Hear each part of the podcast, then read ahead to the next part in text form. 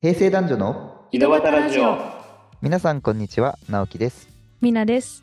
ケンジですこのラジオは異なるバックグラウンドを持つ若者男女3人が日常の小さな出来事から人生の大きなテーマまで。ゆるくシャープに話し合います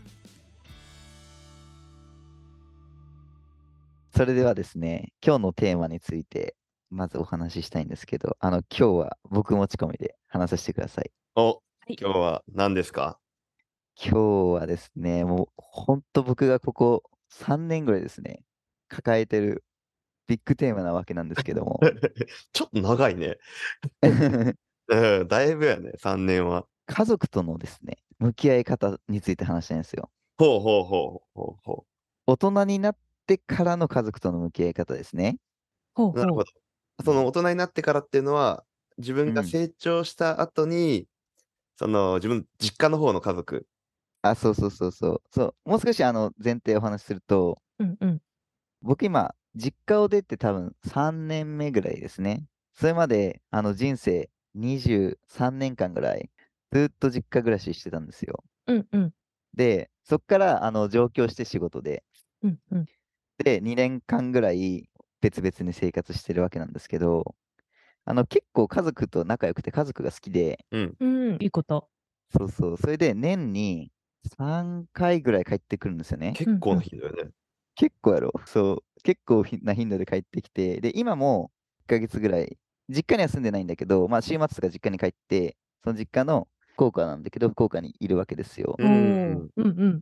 そうで、こんなに帰ってきているくせに、帰ってくるたんびに、もう逆カルチャーショックというか、もう発狂するんですよ、本当に。家族との生活がやばすぎて。マジか。一緒に過ごしてると。うん、そう、1年に3回とかだから、4ヶ月とかに1回帰ってくるんだよね。ううんうん。。で、帰ってきた瞬間に、あ忘れとったみたいになるわけよね。あ、思い出すんや。フラッシュバック。思い出すんよ。暮らしは、あそうやった俺みたいな。ここはこういう場所だったみたい な。あーって、あーってなるわけ、いつも。その逆カルチャーショックっていうのは、具体的には何なんあー具体的に言うと、やっぱ生活の仕方が違うというか、おー。うんうん。まあ、いろんな側面があるんやけど、生活の仕方とか、うんうん。あと、家庭にある謎のルールだよね。はいはあい。、ローカルルールね。ローカルルールがもう、ハウスの中で国があるわけよ。マイハウスルールがあるわけね。あるある。わかる。ああ、わかる。え、大統領は父、母。母ですね。母です。やっぱ母強しだよね。母強しです。もう、キング母がいるわけですよね。なるほどね。そうそうそう。まず、母的には、うんうん。あの生活リズムの話したんだけど、うんその母親の生活リズムに合わせて生活しないわいないといけないわけ。ああ、なるほど。みんながね、住んでる人みんなが。そう、みんなが。えーその朝起きると起こされるような感じ。そう、だから朝早起き早起きてこの時間に起きて、朝ごはん食べて、はい昼この時間にはして、夜はこの時間までお風呂入ってみたいなのが、多分そこからずれると気に食わんのだと思うんですよね。はいはい。ありあまの、すね。ご飯よーってめちゃくちゃ呼んでくるやつ ね。そうです、そうです。ちょっと待ってーなって、冷めるでしょーのあの掛け声ね。 いやー、冷めるでしょとかじゃないよ。あんた、コントご飯なくなるよっていう感 じ。ああ、もう最初から初手から厳しめのやつね。あの、最初からアグレッシブに来られるみたいなのが、はいはい はい。あの、そんな、あのサザエさんの世界じゃ ない。あなたご飯よみたいな世界じゃない。あんたさっさ今度ご飯なくなるよっていうのがうんうん。あるわけですよ。はいはいはい。で、まあそれは100歩わかる。だってさ、ご飯も作ってくれて、それも呼んでくれて、そうね。お片付けもしてくれてみたいな、むしろなんか俺が合わせろっていう話やけ、それはまあ置いといて、うん。でもたまに実家でお仕事するときやねんけど、うん呼ばれるわけですよ、僕は。一生懸命仕事してるときに。それが、ここ洗濯干してとか、ここを片付けるの手伝ってとかなわけですよ。家事をね。家事をね、いきなりね、うーん。仕事ししてるときに、 仕事しながら。ミーティングしてるときとかに入ってきて、うわ、おかんやね。おかんすごいんすよ。関係ないんやね、じゃあもう本当に。そうそうそうそう。だからさ、その、俺的にはさ、その仕事しないといけないじゃん。うん。そのそれがすごく大きなことじゃん、その日々。うんうんうんその日常の中で。でも母親としてはそれと同じぐらい家事は同じぐらい大事なことだよね。うん、うん。そうねだからその基準で、あの話してくるというか、あの声かけしてくるわけですよ、うんそういうのがあるんだけど、まあそれはなんか言うて出来事レイヤーというか、うん。うん出来事のレベルでやばいなみたいな、ああ大変だわみたいな思う感じなんやけど、うんやっぱなんかカルチャーがすごいわけですよ。ほうほうほその、あその言い方とかねう。、ああ、誰かと話してる時とかさ、俺はパートナーとかも、もう家族に対してもすごい思うことあっても言い方は気をつけるわけ。うんうんうん。それがさ、家族だからさ、ドダイレクトに言ってきて さ、俺今この年でそういうなんかやばい言葉をさ、ドダイレクトでさ、発してくる人いないわけね、周りに。うんうん。 なかなかね。うん、仕事関係も友達もみたいな、ほぼないわけ。それがさ、家庭に帰ったらさ、来るからさ、びっくりしちゃうんだよね。そらね、そうなる わ。すごかったわ、みたいな、なら感じて。これ結構俺だけじゃない気がしてて、うんうん。こういう逆カルチャーショックというか、俺なんかこれ全然言語でまだ説明できてないんだけど、もっとやばいわけ、もう本当にやばいわけ、もう発狂するぐらい。はいはいはい。で、気になってるのは、2人はそういうことがあるのかっていうのと、ううんんうん。あと、大人になってからだよね。この実家を出て帰ってきた後の、なんか家族との向き合い方みたいな。ああ、いや、めちゃくちゃわかるわ。うん。あの検事系は、どちらかというと、本当直樹系寄りあな感じ。前ルールがあって、俺んちは、あのプレジデントは父なんやけど、おお、そうなんや。俺、自分の地元も福岡なんやけど、九州男児。俺が言うことが、絶対、感じの父で、この間実家に帰った時とかに、あの、ご飯の一緒に食べようと思って。だけど俺が、ちょっといいお店を、フグの料理が出るお店を予約するわけよね。おお。ーそして、あ、親父、そしたら12時半にどこどこのお店ね、みたいなうんう。うんん。話をしたら、12時じゃダメなんか。えうんうん。え、その30分に何か意味があるんって言ったうらんうんうん。いや、12時半はな、何それと思って。 彼の中には、その12時半っていうのが気に食わなかったらしくて、しっかり12時がいいのとか、コースこれにしたねみたいな。ほうほうほう。お魚メインで、まあ、フグのお店やからそれやんね。ううんんうん。そしたらいきなり親父が、ああ肉が足らんな、みたいええな。肉が足らんと思って。フグの店でフグのお店で肉が、なんじゃそらと。何のお店や確かに。と。ちょっとでも自分が気になるところがあったら、周りを巻き込んででも買えるような父。あーえ、それは結局買えるんあ、帰る帰る。だっけ店とか予約したら、3回ぐらいは折り返す。ええだけどあ、先ほど電話した検事なんですけども、あ12時半のところを12時にしてもらってもいいですかみたいなあ、大丈夫ですよ。って親父12時にしたよ。ってあ、肉があんな、みたいな。あえ、それさ、肉足らんのはどうすんのあ肉足らんのは、その、調べて、こそこではそのオプションで、その、お肉をつけれるものがあったから、それをつけて、うんちょっと値段わかるんやけど、うんあ、親父肉つけたよ。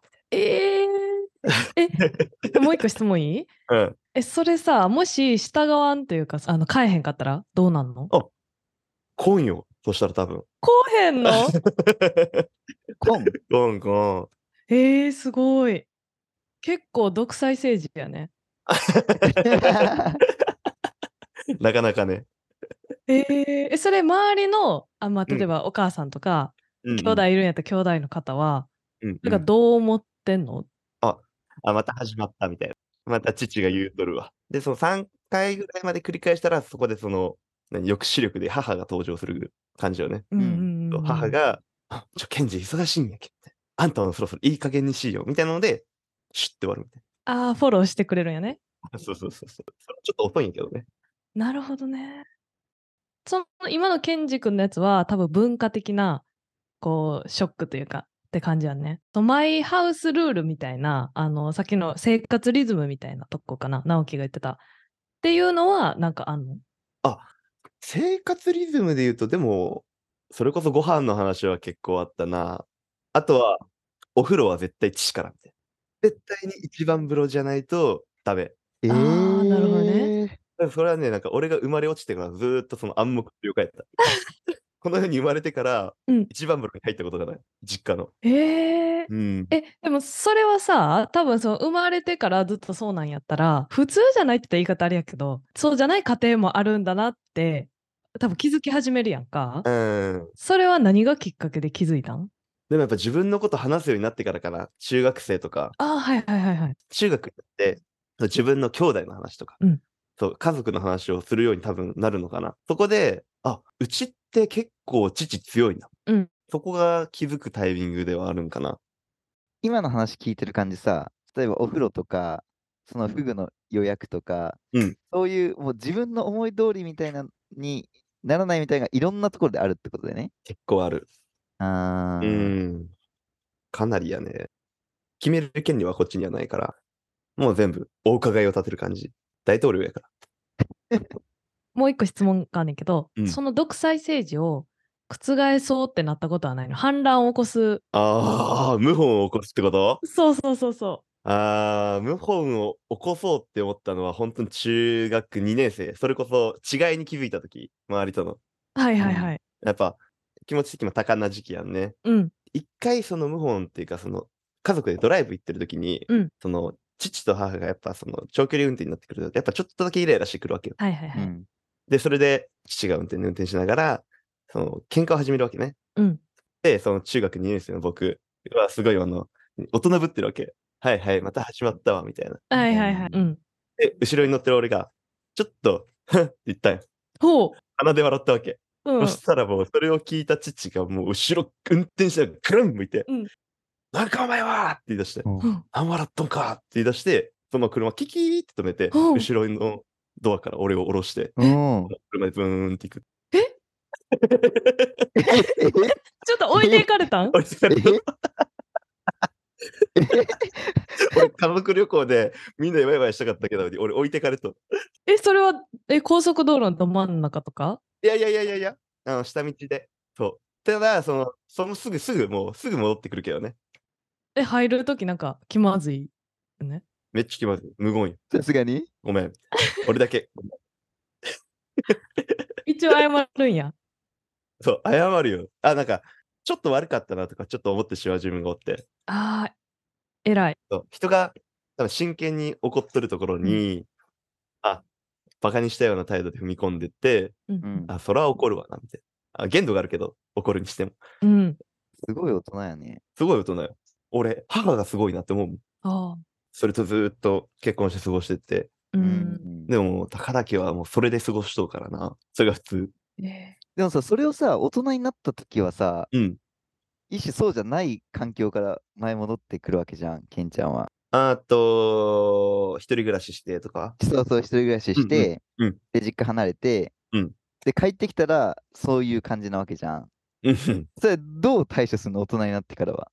どうや向き合うのもう本当に、もう使い方は分かってるから、うまいように場をコントロールするのがもうできるから、この年になると。だあけど今こそ本当に仲いいし、一緒にご飯行くのも問題なーうく。えん。でき予約時間さえ間違えんかったら。ああ、そうそうそうそう。 えで、ちょっと思うのが、確かに予約時間変更するの嫌やけど、うん。なんで変わらんの変わらんやろ、別に12時と12時半みたいなことを言うよりも、もうお店に電話かけた方が早い。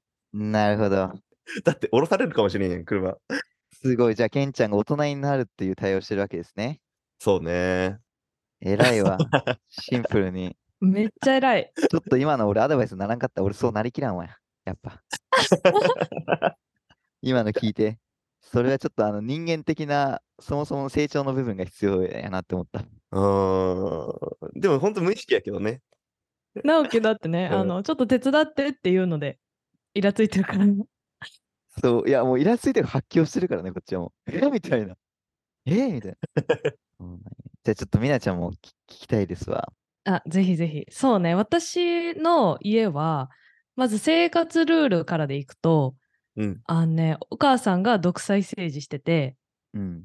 これは結構やばかった。皆さん家はお母さんなんやね。そうそうそう。あの、片親なんやけど、ずっと。うんうん。で、お母さんしかいないから、もちろんお母さんだけが政治をするんやけど、まあまあ潔癖なんよ、お母さん。なるほどど。でそういう意味で大変で、だ逆に直樹が、あの、その掃除とかさ、洗濯物畳んでみたいな頼まれるって言ってた今でも。うん。私、人生で一回も家事やってって言われたことないんよ。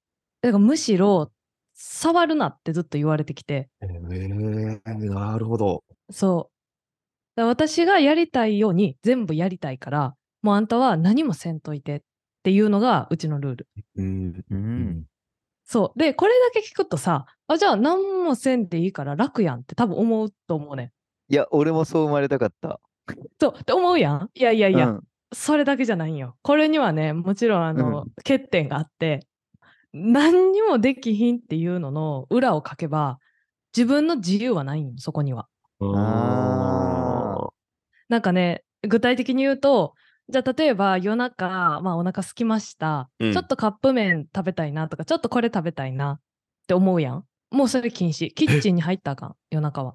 ー。な なぜなら、まあ、あのお湯を沸かそうと思ったらポットが必要やんね、はいでポットに水を入れるってことはその水がじゃあどう放置されんのって思うんよお母さんは あーだから水滴とかそうポット洗うのは私じゃないとあかんだからもう家では自分の好きな食べ物は基本絶対食べられへんくてそうね、自分で作れんもんね、だって。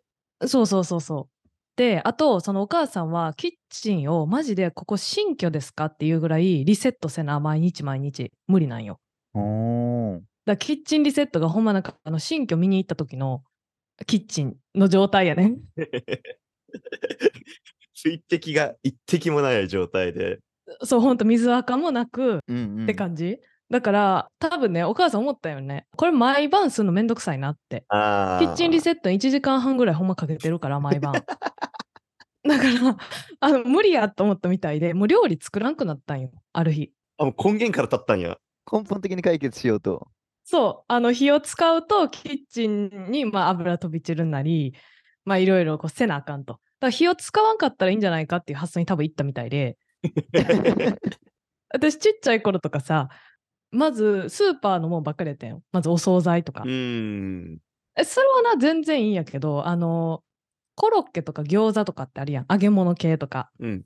でさあのいつもそのスーパーで買ってきたものやってんうんうんだから小さい頃からそれやったから一回小学校でなんかある子が「昨日家でコロッケ出てん」みたいなって言ってきたんよ。で私が「えどこのコロッケ?」みたいな聞いたらその子が「いやお母さんが作ってくれたコロッケ」って言うから私が「いやいや家でコロッケって作られへんで」って言ったんよ。 その子はすごい「えいやでもお母さんあげてたと思うし」って言うから私が「いやいや家でそういう揚げ物ってできひんから絶対どっかのスーパーで買ったやつこう皿に乗せて出してんねんでどこのやつなんやろな」みたいな。って言ったらその子が「えちょっと聞いてくるわ」って言って次の日来たら「いやお母さん自分で作ったって言ってた」みたいな。って言っててんで私がお母さんに「えなんかコロッケって自分で作れんの?」って聞いたら「まあ作れるけどうちはやらんで」って言われて「あじゃああの子にちょっとひどいことしたな」と思ってお母さんに「どこのスーパーのコロッケって聞かしてしまった」と思ってそうっていうぐらいあの料理がねもうほぼだから好きなものは食べれへんくてほぼ外食とかやったんよ。 うーんあーえちなみに今は、うんあの、料理はするの。うん皆さんはその、お母さんを見てきたわけだよね。で、それが普通と思って、うん頭の中にずっとされてないけど、今は別に料理はできる。え料理する。あ、キッチンはめっちゃ綺麗。うん全然そうなんや。逆にね。そうそうそうそうあのそれを見てきてもうキッチンだけじゃないよもうお風呂から始まりお風呂を毎晩リセットして水祭りが行われてなんか天井にも水ぶちまけてなんか最後冷水で終わるっていう儀式があるんよだから冷水最後浴びてるんよ雨みたいに天井から えででもなんか湯船の水もなんか桶でバーンみたいなもうほんまここ水祭り開催されてるっていうぐらいうるさくてお風呂場が毎日毎日毎日え、マジえ、てか、俺、今さっきのやつがあんまさ、情景がやばすぎて浮かばんかったんやけど、共有されてないんやけど。水祭り。ど水祭り水祭り。どういうことその、お風呂に水溜めて、えっとね、まずお風呂は私からじゃないとあかんのよ。自分最後水祭りせなあかんから。ああ、はい、はい。そうで、だから私がまず入らされて、で、その後お母さんが入って、まあ、自分のことをしてから、その後湯船の水を使って、いろんなところにこう泡とか残ってたらカビ生えてくるやん、そこかあら。あー、もう浴槽全部を水で洗い流さなあかんのよ。全方方位、天井も含め。ああ、天井までバシャンバシャンって。そうそうそう。そうだから水祭りでうるさいんよ。上まで水がいってるから。そうだからその1時間以上ねいろんな家事にこだわりが強すぎて欠けてるからもうそれにとらわれまくってんのよ。ちょっと聞いてもいいみやちゃんを通してみなちゃんのお母さんに聞きたいんだけど、うん俺的な感覚で言うと意味わかんないわけよね。その毎日例えば1時間に家事かけるとか2時間家事かけるみたいな、うんそのバシャバシャとかしてうんも、また次の日また同じことやるやん。うん。なんか何も 何も生産してないというか、えわかるわかる。何が何が起こってるのみたいな、何の目的でどうしてやるのみたいな、そう。もうビビるほど今分かってないわけ。うん。えっとねそれは分かろうとするのが間違いやね。なるほど。えっと、私はほんま、さっきのケンちゃんみたいに、最初は気づかんかったんよ。これがおかしいって。うん。なるほど。で、だんだんだんだん、ほんまに友達とのうん話で、自分は、だから言うたらキッチン使いたい時に使われへんとか、そういう話をしたらなんでって言われて、その、え、こんな感じやから、みたいな感じやったんよ。で、お母さんに聞いたんよね。なんでこんなことするのって聞いたら、いや、なんでって何みたいな感じで言われて、いや、もう絶対せなあかんことやからって言って、もう理由がないんよああ。それは、な、おばあちゃんもそんな感じなのかなやっぱ。うん、おばあちゃんもそんな感じやった。うーん。じゃあ儀式なわけね、そのいわゆるその他の人で言ったら筋トレとかもしないと体が気持ち悪いみたいな感じの習慣になってて、例えばご飯食べないとイライラするみたいな感じと一緒で、だからそのママにとってはそれはもう生きるために必須なことってことだよね。そう、もうまさしく、ほんまにそういうことやな。ああ、で、そうそうそう。で、結論、私気づいたのは、こんなに時間かけても、さっき直樹が言ってたように、またリセットされるやん。またお風呂入ったらさ、またせなあかんくなるやん。だから、自分はもうそういうのやるのやめようと思ったよね。だから自分の代で断ち切ろうと思ったから、キッチンも毎回リセットせんでも、汚いままでも、あの、許容できるしっていうので、うーん。え、それ皆さんがは、もし今の状態で実家に帰ったときは、どうするの思ったどう接してるのか今は気になる、今。あ、もう、わ私の家に入った瞬間、私の家で私のルールやからって言われてるから、あの、また戻らなあかんよね。その儀式に付き合っていかなあかん。あーそれやっぱお母さんにそれ、その行動意味ないでって言っても、やっぱもう、いや、私はやらないとってなっちゃうってこと。そう、まさしく、毎回言ってるけど、毎回ヒステリックになる。なるほどね。だけどそれはもう一種受け止めるっていうか、もうそこに対して問わないってことだよね。そうね。ああ、いやなんか俺、ケンちゃんとミナちゃんの話聞いてて思ったのは、俺は多分まだなんでなんていうのをずっと思ってるわ。受け止めきれてない。うーん。だから毎回カルチャーショックになるんだと思う。だから一種もう、それはそういうもんみたいな。諦めるしかないってことだよね。それはそうやと思諦めるって言ったらちょっと言い方わかんないけど、受け入れるしかないかな。その環境を。うんう。。割り切るしかないね。あそうそうそうーそうそう。それに対してどう動くかじゃない、直樹が。やるならその先手打っても直樹が選択やっとくとか。仕事できる環境をもう作ってから仕事をする。確かに。うん。わからんよ。でも、やって、やった後に違うって言ってめちゃくちゃ怒られるかもしれんけど。ありえるありえる。あでもそういうことか。だからもうそこにわざわざ疑問を持つべきじゃないというか、まあ、べきじゃないというか、もう疑問を持たないで生きていくことが、より円滑に人間関係を築く方法。 うん。そうやと思う。そうね。疑問を持つ時間が多分無駄かもしれん。うんうんうんうん。なるほどね。あーだから俺毎回消耗してんだわ。帰ってくるたんびに、え、なんでなんみたいな。え、どういうことみたいな。え、その言動なんでみたいな。そう ね。なんでっていうのが、あれかもね。不毛かもしれへん。そもそも。あーそこに別に意味はないんですね。そう、もうやらないといけないことになってるんよ。あーやらないといけないことだし、もうそういう言い方をしないといけないし、そこに PDCA サイクルみたいな概念はないわけですね。あ、ないです。ないないないないないないよ。あ考えたこともないよ。多 分うん。知らない、知らない。わかりました。あ、ちょっと僕で、じゃあちょっと解決できるかわかんないけど、あの、思考法は手に入れました。よかったよかった。そうね。マインドを変えるだけでも、捉え方変えるだけでも、絶対全然違うし。そうね。僕だからうん毎回帰ってくるために、え、どういうことなんみたいな。なんでなんて、毎回妹にそう言って、お前どうやってこれ生活しようみうたんいうな。ん。そう、妹に、えももちゃんって言うんやけど、え、ももちゃんみたいな。この家でどうやって生活するのあなたはみたいな。ああ、はいはいはいはい。そしたら、ももうそのももちゃんから、やばいやろってすごい笑顔できて、ここで生活したらどこでも生活できるけねみたわあ、ももちゃん、いい子だ。ポジティブ、いいね。うん。いな。いやー、かしこまりましたって言って、俺は1週間後ぐらいに出ていくんやけど。いや、でもほんまにももちゃんの言う通りやと思う。そういう、こう、ちょっと厳しい環境下、規制されてる環境下にいると、私みたいに、こう、家を出たら、うん。でも好きな時間に火使えんのと かそうそうお風呂も好きな時間に入れんのってすっごい幸せもうほんま些細なことが幸せに感じる からねもうどこでも生活していけるよ。なるほど。 俺ちょっと今日結構大きな学びになりました。お二人から。